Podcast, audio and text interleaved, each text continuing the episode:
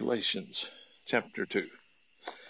Then 14 years later, I went back to Jerusalem again, this time uh, with Barnabas, and Titus came along too.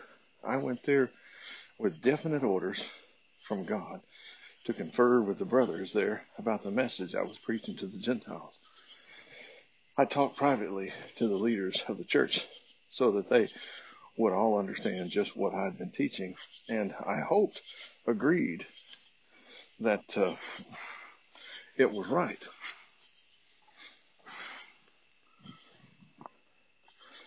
And they did. They agreed, but they didn't even demand that Titus, my companion, be circumcised, though he was a Gentile.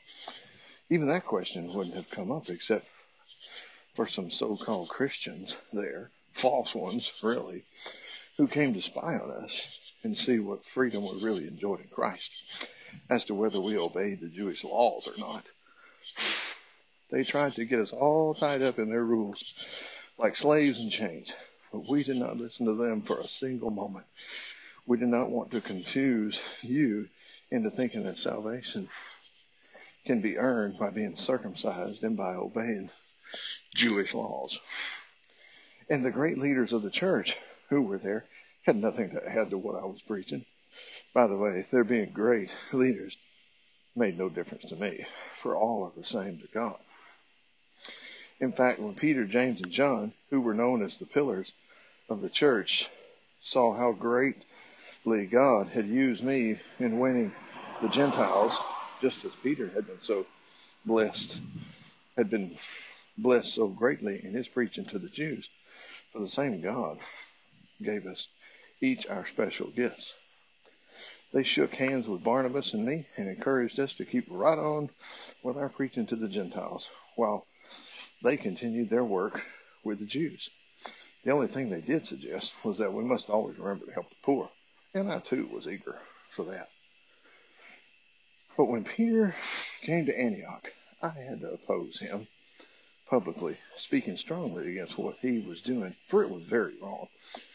But when he first arrived, he ate with the Gentile Christians who don't bother with circumcision and the many other Jewish laws. But afterward, when some Jewish friends of James came, he wouldn't eat with the Gentiles anymore because he was afraid of what these Jewish legalists who insisted that circumcision uh, was necessary for salvation would say. And then all the other Jewish Christians and even Barnabas became hypocrites too, following Peter's example, though they certainly knew better. When I saw what was happening and that they weren't being honest about what they really believed and weren't following the truth of the gospel, I said to Peter in front of all of the others, though you are a Jew by birth, you have long since discarded the Jewish laws. So why, all of a sudden, are you trying to make these Gentiles uh, obey them? You and I are Jews by birth, not mere Gentile sinners.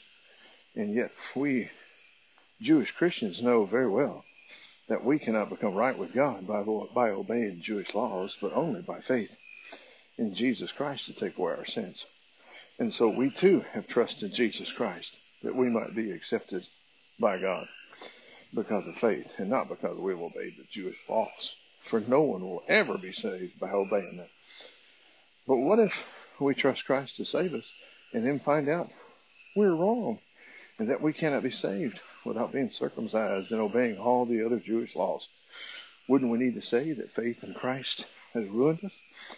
God forbid that anyone should dare to think such things about our Lord. Rather, we are sinners if we start rebuilding the old system I have been destroying of trying to be saved by keeping Jewish laws. For it was through the reading, for it was through reading the scripture that I came to realize that I uh, could never find God's favor by trying and failing to obey the laws. I came to realize that acceptance with God comes by believing in Christ. I have been crucified with Christ, and I myself no longer live, but Christ lives in me. And the real life I now have within this body is a result of my trusting in the Son of God who loved me and gave himself for me. I'm not one of those who treats Christ's death as meaningless. For if we could be saved by keeping Jewish laws, then there was no need for Christ to die.